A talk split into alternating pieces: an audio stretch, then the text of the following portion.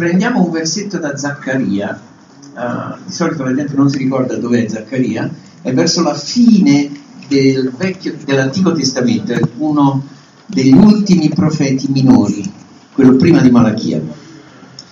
Zaccaria, capitolo 4, ora questo libro di Zaccaria, Zaccaria è un profeta che profetizza in Gerusalemme, in quella parte di Israele, quando i deportati sono ritornati da Babilonia.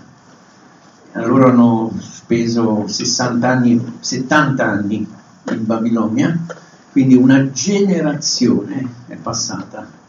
E tornano persone che non hanno mai visto Gerusalemme, tornano a una città disastrata, la città è rovinata, le mura sono state demolite apposta dall'esercito babilonese, le porte sono state bruciate, il tempio non esiste più, è tutto stato saccheggiato e distrutto, ci sono solo poveri, poche persone povere, un po' quello che va a trovare Tina quando va. E loro cominciano la ricostruzione con l'altare, ricominciano a costruire e questo Zaccaria è un profeta e si riferisce al sacerdote che si chiama Zorobabele e, e gli fa un ragionamento. Zorobabele è scoraggiato perché tutto è distrutto e lui dice da dove cominciamo? Che, con che mezzi? Perché quello è spesso il nostro ragionamento. Bisogna aiutare i bambini poveri. Come cominciamo? da dove si parte? E il profeta gli dice questa frase che è molto significativa, capitolo 4, verso 6. Allora egli rispondendo mi, mi disse, questa è la parola dell'Eterno a Zorobabele, non per potenza né per forza, ma per il mio spirito, dice l'Eterno degli eserciti. Ora, questo è un insegnamento per noi, perché noi pensiamo sempre come fare le cose e pensiamo di doverle fare per forza o per potenza. Cosa sono forza e potenza? La forza è la forza del fisico, questo è il significato. E quindi pensiamo, io sono forte, ce la farò. La potenza è la potenza eh, militare, finanziaria, politica. Quindi una è forza fisica, l'altro è forza come vogliamo chiamarla, sociale. E Dio rifiuta tutte e due, non per forza fisica né per potenza economica, politica, ma per il mio spirito. Quando, quando Dio vuole fare qualcosa, lo vuole fare attraverso il suo spirito. Noi spesso cerchiamo con le forze nostre. E, esempio, esempio banale e facilissimo se tu vuoi smettere di fumare e ci provi con le forze tue, è difficilissimo. Se ci provi con un corso, forse funzionerà, forse no. Ma se ti aiuta lo Spirito di Dio, si smette tranquillamente in un giorno. Perché è un altro tipo di potenza. Ora, oggi parliamo proprio di quello, perché parliamo dello Spirito Santo, che è Dio che ci dà una mano spiritualmente. Tutti abbiamo bisogno di una mano, diverse situazioni. Potrebbe essere che non abbiamo un lavoro buono, vorremmo cambiare. Potrebbe essere che abbiamo bisogno di finanze per qualche progetto, per qualche desiderio, per rifarci casa, per rifarci i denti, per ricomprare la macchina che è rotta Potrebbe essere che abbiamo bisogno del nostro matrimonio. Come si aggiusta un matrimonio? Che cerotto si ripara un cuore spezzato? Come si aiuta a guarire una persona fisicamente, mentalmente, dai rancori, dai rimorsi. E la risposta di Dio è sempre non per forza né potenza, ma per il mio spirito. Quindi se avete un bisogno, sicuramente ce l'abbiamo tutti, pensate che questo è il sistema di Dio per aiutarci attraverso il suo spirito. Un'altra cosa prima di partire. Dio parla spesso in parabole, esempi.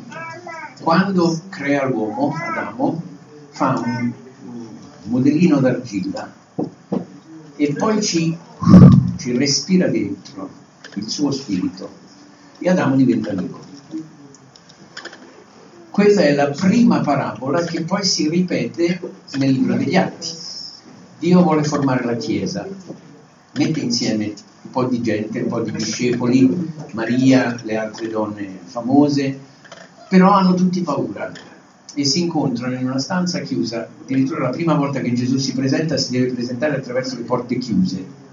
Non sappiamo se è passato attraverso la porta chiusa, se è comparso, non ci dice la Bibbia, però le porte sono chiuse, loro hanno paura. E il giorno della Pentecoste Dio respira sopra di loro lo Spirito Santo. E questa, questo fiato di Dio crea la Chiesa. Come Adamo diventa un uomo vivo, a Pentecoste la, la Chiesa, un po' di gente paur, paurosa, diventa un corpo vivo. E da allora tutte le opere di Dio partono col suo spirito. La nostra conversione, ma anche battesimo di Spirito Santo, la guarigione, tutto che noi viviamo è collegato. Allora, vediamo un po' qua. Battesimo nello Spirito Santo per i credenti. Questa è un'illustrazione del giorno di Pentecoste. Noi leggiamo che delle fiamme di fuoco, chissà come sarà stato. Immaginate succede qua. Delle fiamme di fuoco, noi ci preoccuperemo, no? Cioè, spegne, spegne, invece lì è successo qualcosa di visibile, però anche di intangibile. Torna pure all'illustrazione, grazie. Um, questi sono tutti molto religiosi, si vede, ma non erano così, era gente normale, erano pescatori, c'era un esattore delle tasse, c'era un, uno zelota che vuol dire che era un politicante, erano persone normali, poi c'erano le donne, erano 120 attraverso questo, questo fiato di Dio, gente impaurita diventa una forza. Allora, il battesimo dello Spirito Santo è un dono di Dio destinato a tutti i credenti. Perché diciamo tutti? Prima Corinzi 12 dice lo Spirito dona a ciascuno secondo la sua volontà, quindi non, nessuno si sente escluso per dare loro la forza di vivere una vita santa e testimoniare del Signore. Grazie. È la via di accesso a tutte le ricchezze dei doni spirituali e al corpo di Cristo. Noi diciamo Gesù è la porta della salvezza, lo Spirito Santo è la porta della soprannaturalità, del, della potenza soprannaturale. Il segno scritturale dell'esperienza del battesimo nello Spirito Santo è il parlare in lingue, il primo segno che trovate in Atti 2. C'è il versetto. Improvvisamente si fece dal cielo un suono come di vento impetuoso che soffia, riempì tutta la casa dove erano seduti, apparvero loro delle lingue come di fuoco che si dividevano e se ne posò una su ciascuno di loro. Tutti furono riempiti di Spirito Santo e cominciarono a parlare in altre lingue, come lo Spirito dava loro di esprimersi. Altre lingue, il termine è glossolalia in greco, che vuol dire altri linguaggi, non, non il mio, ma altri. Ora voi che per esempio siete da altre nazioni, Luana è brasiliana, eh, siamo da, da, tante nazioni qui, penso 14 se non sbaglio, e voi avete almeno due lingue, la vostra, che avete imparato quando siete nati, e quella che avete imparato quando siete venuti qua, quindi almeno due poi c'è chi ha capacità e magari ne sa 3, 4, 5. Ehm, questi qui, la glossolalia, sono lingue che non avete imparato. È come se una persona parlasse e non lo sa e dice delle cose in una lingua che non ha studiato. L'effetto che ci fu al giorno di Pentecoste è che la gente che li sentiva li capiva ognuno nella sua lingua. Cioè c'era qualcosa di strano, di soprannaturale, di non normale. Questi parlavano, parole che non conoscevano, e quegli altri li capivano, ognuno della sua nazione. Ora, a me questo è successo un paio di volte, a mio padre è successo un paio di volte, ho sentito tante testimonianze del genere, ma non è una cosa comunissima, è una cosa che ogni tanto senti. Uh, io credo di avervelo raccontato già diverse volte, ma cerco di farlo veloce. Una volta stavo tenendo un culto in Puglia, Martina Frane, e c'era un po' come noi, c'era gente che conoscevo, io stavo qui davanti, e c'erano due ragazzi in fondo che non conoscevo. E, durante il momento della lode, uno dei due si è messo a pregare, pregato un po' in italiano, poi ha parlato in lingue e poi ha detto una frase in inglese. I am the Lord seated in the midst of the seven candlesticks. Io sono il Signore seduto nel mezzo dei sette candelabri d'oro. The seven golden candlesticks. E poi si è seduto, ha detto amen e si è seduto. Ora io che ho sentito e ho capito, perché la, la conosco, la lingua, ho detto vabbè questi devono essere della terra Cristo la risposta spesso ci sono missionari americani o qualcosa del genere e quando è finito il momento di preghiera gliel'ho chiesto abbiamo dei fratelli in visita benvenuti come abbiamo fatto oggi con Simone Luano siete della tenda? e ho detto no no no siamo di Massafra che è la cittadina vicina a Martina dove c'è un'altra chiesa allora mi è venuto il dubbio e gli ho detto ma tu hai pregato in inglese lo, lo sai, lo conosci? No, no, mi ha detto, io a scuola ho studiato un pochino di francese, che poi me l'ha detto con l'accento pugliese. Io ho studiato pochino francese. e, e ho capito che quello che lui aveva detto non lo sapeva, non sapeva di averlo detto. E ha detto le grandi cose di Dio. Il giorno della Pentecoste la, la gente dice, li sentiamo dire le grandi cose di Dio. Ora è sempre una cosa soprannaturale, non ci succede così spesso. A mio padre, quando aveva 16 anni, lui si convertì, si avvicinò alla Chiesa, ricevette il battesimo del Spirito Santo subito e in un culto lui stava seduto in un posto qualsiasi e durante il momento di lode ha parlato in lingue. Quando è finito il momento della lode, un uomo dietro a lui, che lui descriveva come un uomo abbronzato con i capelli bianchi, un po' tipo Indiana Jones, gli ha preso il braccio e gli ha detto ma tu dove hai imparato il persiano? Lui non sapeva di avere detto qualcosa in persiano. Giuseppe Ferrante, qualcuno di voi sicuramente, il pastore di Palmarola, è stato qua, forse ve lo ricordate, un uomo molto umile, molto semplice, facevano battesimi in acqua al lago di Bracciano un paio d'anni fa.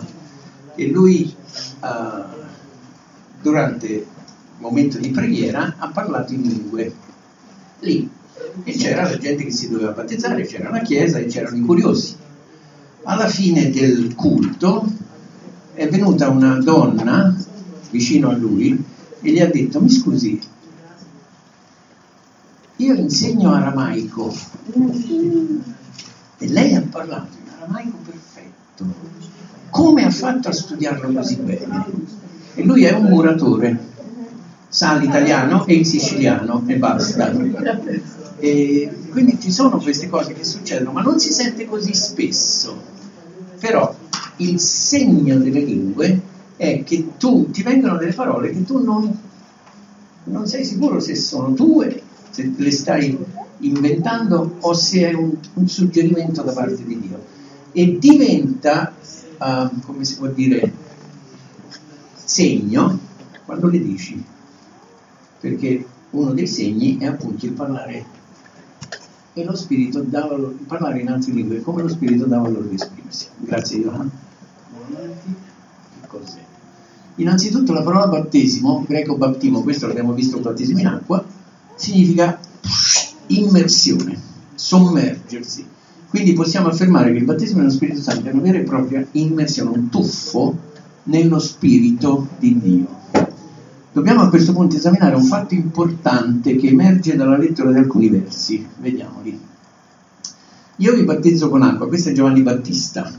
Io vi battezzo con acqua in vista del ravvedimento, ma colui che viene dopo di me è più forte di me e io non sono degno di portargli i calzari. In un passo dice di portarli, in un altro dice di sciogliere i legali.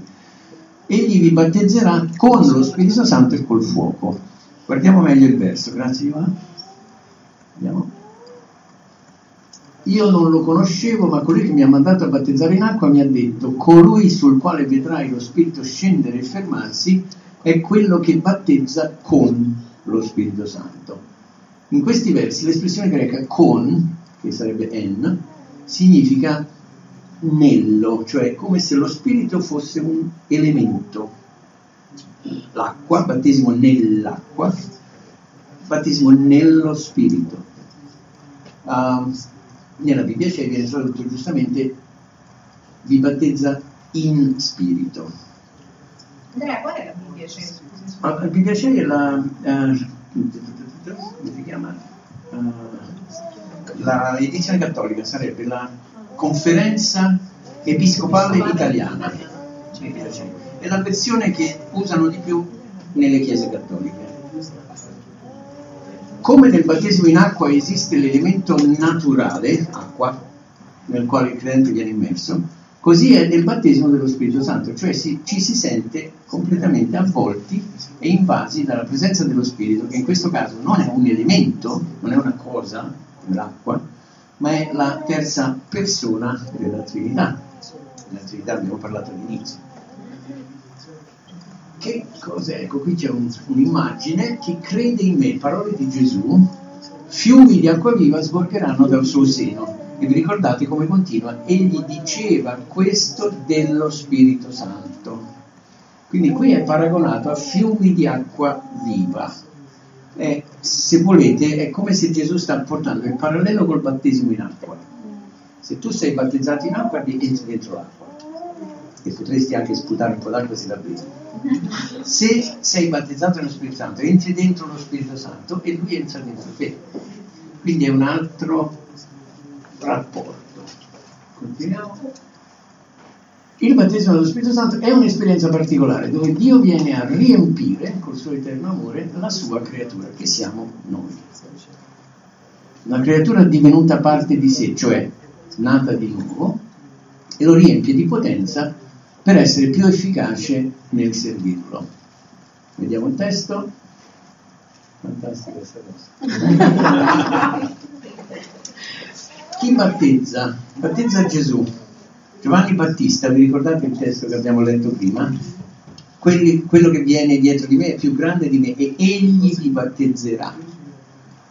E Luca 11, se voi dunque che siete malvagi sapete dare buoni doni ai vostri figli, quanto più il Padre Celeste donerà lo Spirito Santo a coloro che glielo chiedono. Qui vediamo che è il Padre che dona, è Gesù che battezza e lo Spirito quello che ti, ti bagna, ti accoglie. E come succede? Ci sono diversi sistemi. Uno attraverso i suoi servi, attraverso l'imposizione delle mani, questo vi ricordate? Vediamo uno dei passi essi andarono e pregarono, Atti 8, essi andarono e pregarono per loro affinché ricevessero lo Spirito Santo, infatti non era ancora disceso su alcuni di loro, ma erano solo stati battezzati in acqua nel nome del Signore Gesù. Quindi imposero loro le mani ed essi ricevettero lo Spirito Santo. Simone, vedendo che per l'imposizione delle mani degli apostoli veniva dato lo Spirito Santo, offrì loro del denaro. Quindi era una cosa visibile, era una cosa che gli apostoli imponevano le mani e la gente sentiva qualche cambiamento, riceveva qualcosa, gli veniva da parlare con questa lingua non conosciuta. Uh, non succede solo attraverso l'imposizione delle mani degli apostoli. Quando Saulo si converte sulla via di Damasco e va a Damasco cieco, Dio parla con un credente, non una persona speciale, VIP, ma Anania, che aveva pure paura, pure lui, di andare da Paolo, perché diceva magari forse è un trucco e mi arrestano. Anania andò, ebbe fede, entrò in quella casa, gli impose le mani e disse, fratello Saulo, il Signore, quel Gesù che ti è apparso sulla strada per la quale venivi, mi ha mandato perché tu acquisti la vista e sia riempito di Spirito Santo. E successe. Andiamo avanti. Quindi attraverso i suoi servi, oppure senza aiuto di nessuno, né apostoli né cristiani normali, ma lo fa lui. E questo passo è famoso.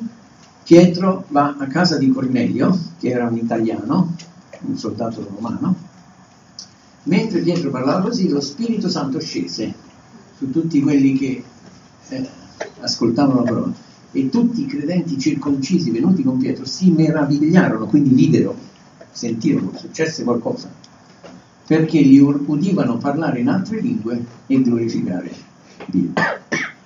Avanti. Come si manifesta? Nell'Antico Testamento vecchio vediamo che lo Spirito Santo del Signore cadeva sulle persone per permettere loro di svolgere un compito per un tempo e poi poteva anche ritirarsi. Um, un caso famoso è quello di Sansone. Sansone aveva una forza straordinaria, ricordate, no? la forza di Sansone. Quando giunse a Lechi i filistei si fecero incontro con grida di gioia, ma lo spirito del Signore lo investì e le funi che aveva alle braccia divennero come fili di lino a cui si appiccica il fuoco e i legami gli caddero dalle mani. Lo spirito del Signore viene su lui in un momento particolare, gli dà qualcosa in più, quella forza in più. Però voi sapete che lui era talmente sicuro di sé che rivelò il suo segreto a Delilah, la donna con cui stava in quel momento, lui aveva il problema delle donne, passa da una donna all'altra. È strano perché noi facciamo spesso i giudizi, ma Dio comunque, nonostante i suoi difetti, lo continuava ad usare. E l'ultima volta no, perché aveva uh, fatto qualcosa di troppo. Allora lei, Delilah, gli disse, Sansone, i filistei ti sono addosso. Egli, svegliatosi dal sonno, disse, ne uscirò come le altre volte e mi libererò, ma non sapeva che il Signore si era ritirato. Lo spirito, in questo caso, lo spirito del Signore, si era ritirato da lui. Andiamo avanti. Ancora clic, grazie. Uh, sì, va bene. Anche Saul. Saul è un altro esempio carino perché Saul era, non era proprio quello che noi chiameremmo un servo di Dio.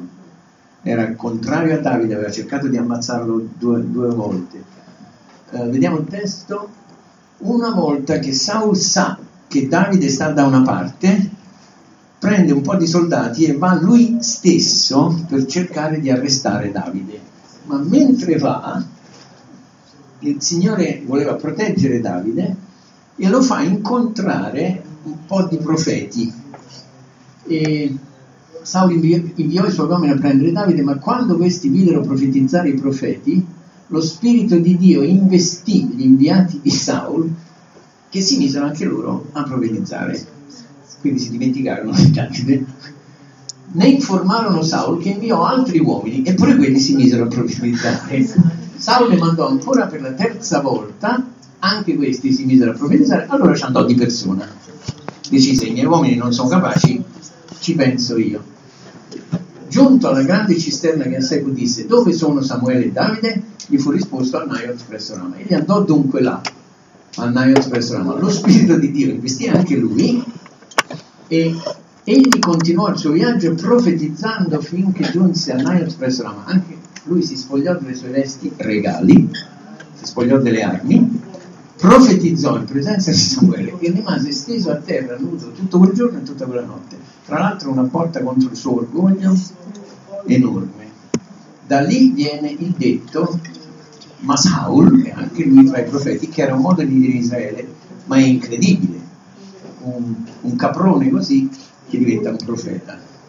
E era solo un caso speciale, perché poi lo Spirito Santo si, si allontana da lui, lo, lo abbandona. Davanti? Ancora? Nel Nuovo Testamento, ora la differenza grande tra l'Antico Testamento e il Nuovo Testamento, nell'Antico Testamento lo Spirito Santo veniva dato per un lavoro e poi tolto. quando il lavoro non serviva più. Ci sono tanti casi, non allunghiamo troppo, ma uno dei fa- più famosi è quando Dio dice a Mosè di fare il tempio, il tabernacolo nel deserto, e ci sono degli oggetti d'oro particolari, di argento, dei ricami sulle tende, e lo Spirito di Dio investe due uomini e li mette in capacità di fare questi lavori speciali. Lavori sono difficili da pensare per noi. Il famoso calendabro, can, can, candelabro, cioè calendari, eh, il famoso candelabro che aveva sette braccia, erano tutte lavorate al martello, quello veniva da un unico pezzo d'oro. Cosa vuol dire? Che hanno fatto uno stampo probabilmente con l'argilla, ci hanno colato dentro l'oro e poi è stato martellato da un unico pezzo, niente saldature, niente giunture.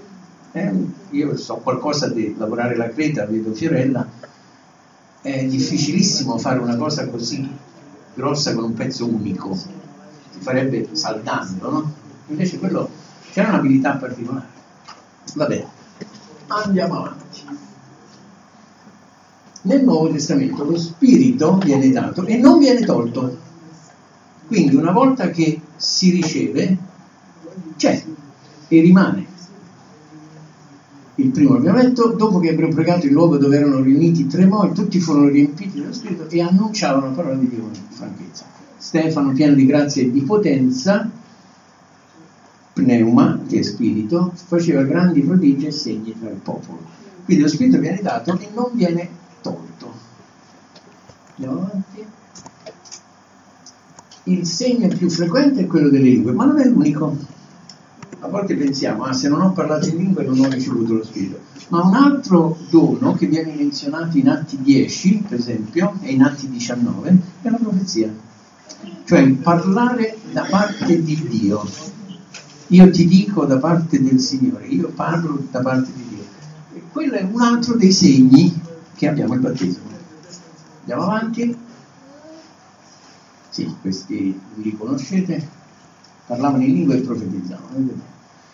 Sono i frutti che contano veramente. Ora, immaginatevi un albero.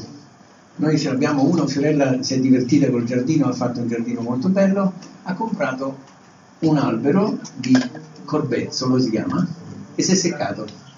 Il, il corbezzolo è morto e non porta frutti. Quindi c'è un albero ma non c'è vita.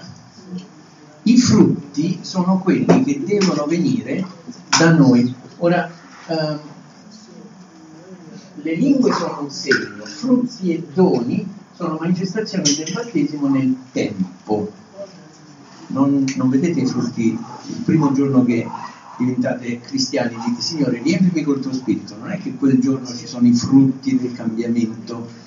Che differenza c'è tra i frutti e i doni? Frutto è quello che esce da te. Dio ti rinnova la vita i frutti sono amore, gioia, pace, pazienza, uh, temperanza, cioè essere equilibrati. Questi vengono piano piano nel nostro carattere.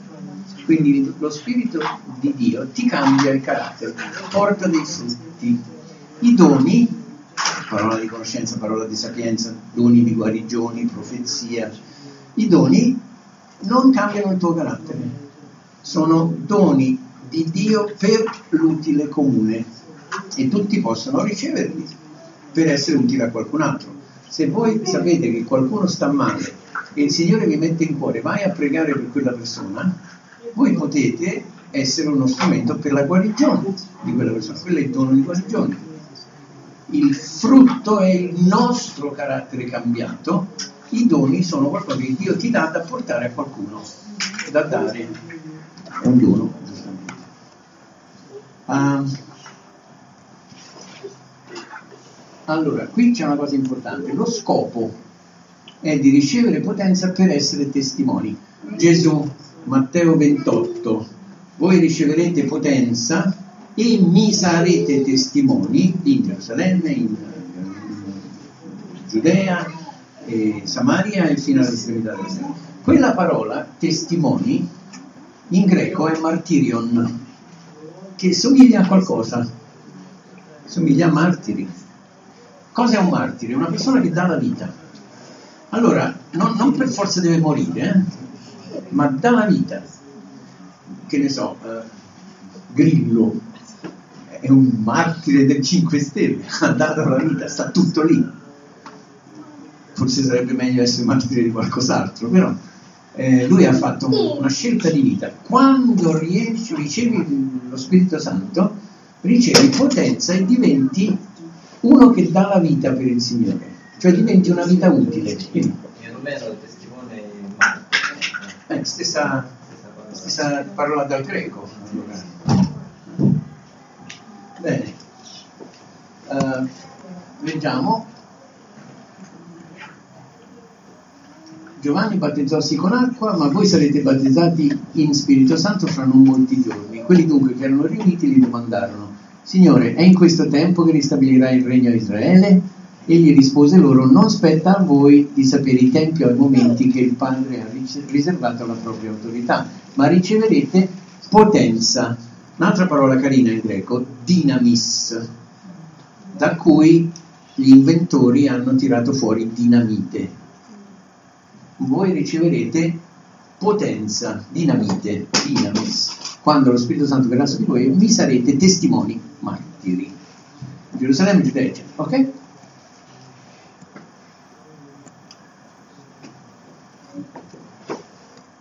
Al capitolo 2 degli Atti ci dà una chiara immagine della manifestazione del battesimo. Al versetto 4 vediamo che la prima causa evidente sulla persona era il cominciare a parlare in lingue tutti furono riempiti e cominciarono a parlare in altre lingue. Può darsi che è stato fatto questo paragone, che è interessante. Come comincia un bambino a parlare? Palpetta. Quando una persona è battezzata, può essere che gli escano dei suoni senza senso per noi, ma sta cominciando a imparare a parlare. Paolo in 1 Corinzi 12 è molto, eh, scusate, eh, 14, 1 Corinzi 14, è molto chiaro quando dice io vorrei che tutti parlaste lingue, però chi interpreta è più utile e chi interpreti preghi di poter profetizzare. Quindi ci possono essere lingue senza interpretazione, lingue con un'altra persona che interpreta. Saltando le lingue e l'interpretazione ci può essere direttamente una profezia. Sono tutti passi progressivi, si cresce. Davanti? Al versetto 11 vediamo che parlavano delle cose grandi di Dio. Sicuramente era in atto un'adorazione speciale che non si era mai vista prima, come gente, come abbiamo fatto oggi, la gente magari parlava tra sé e Dio direttamente.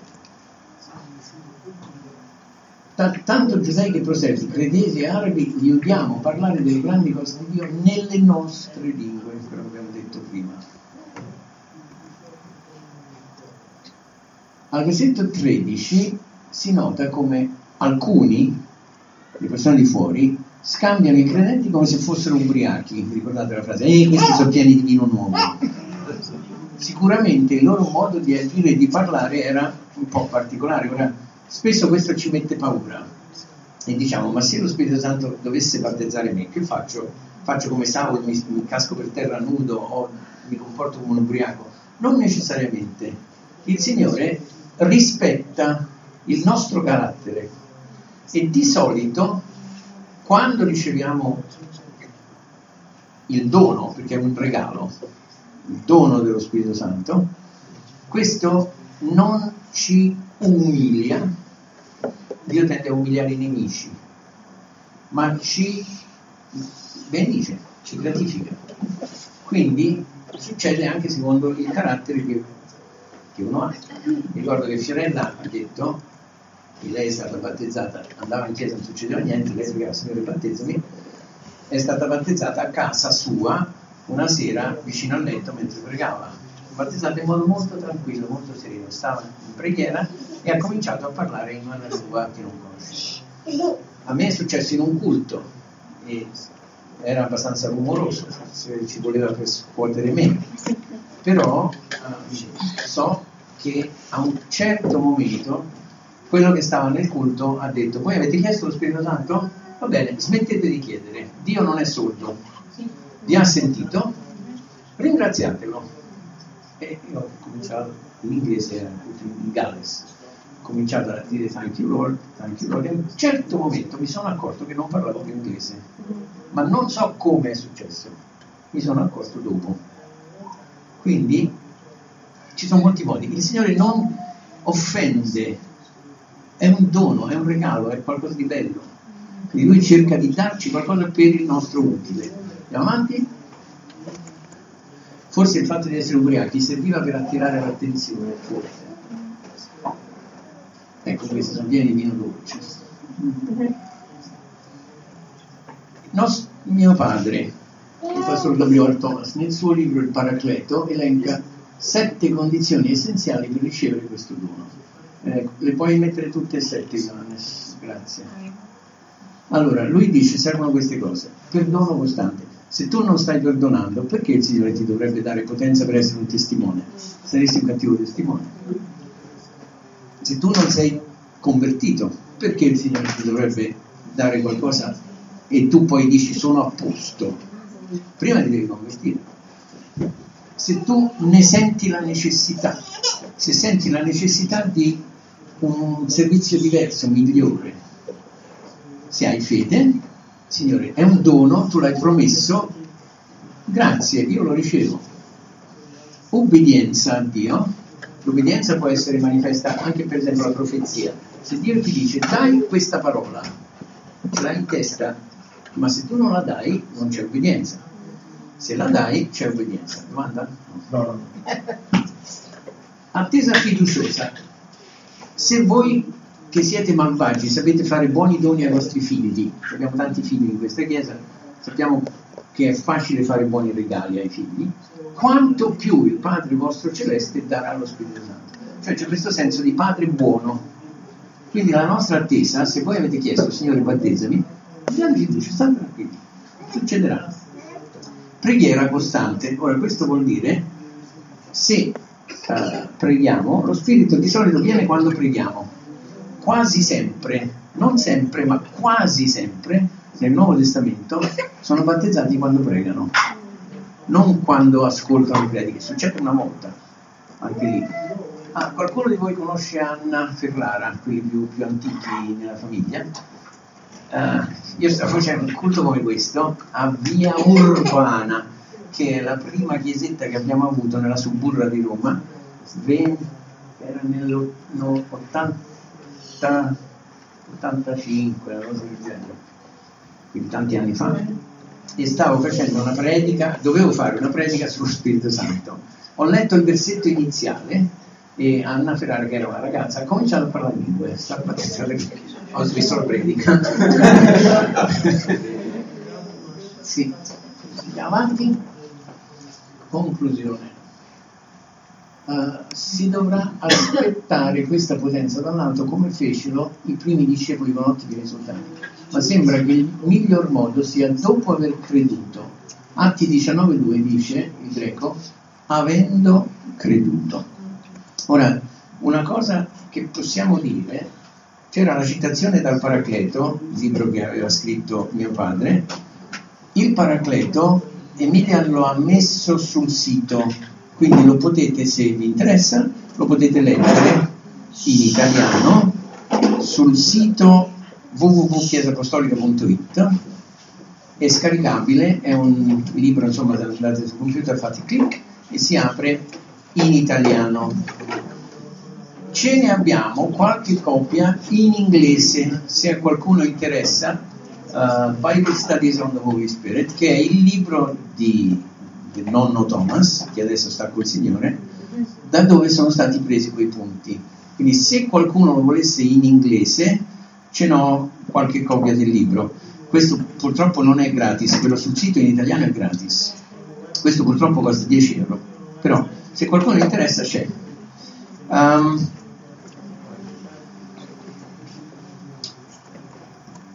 sì, questo lascio, grazie.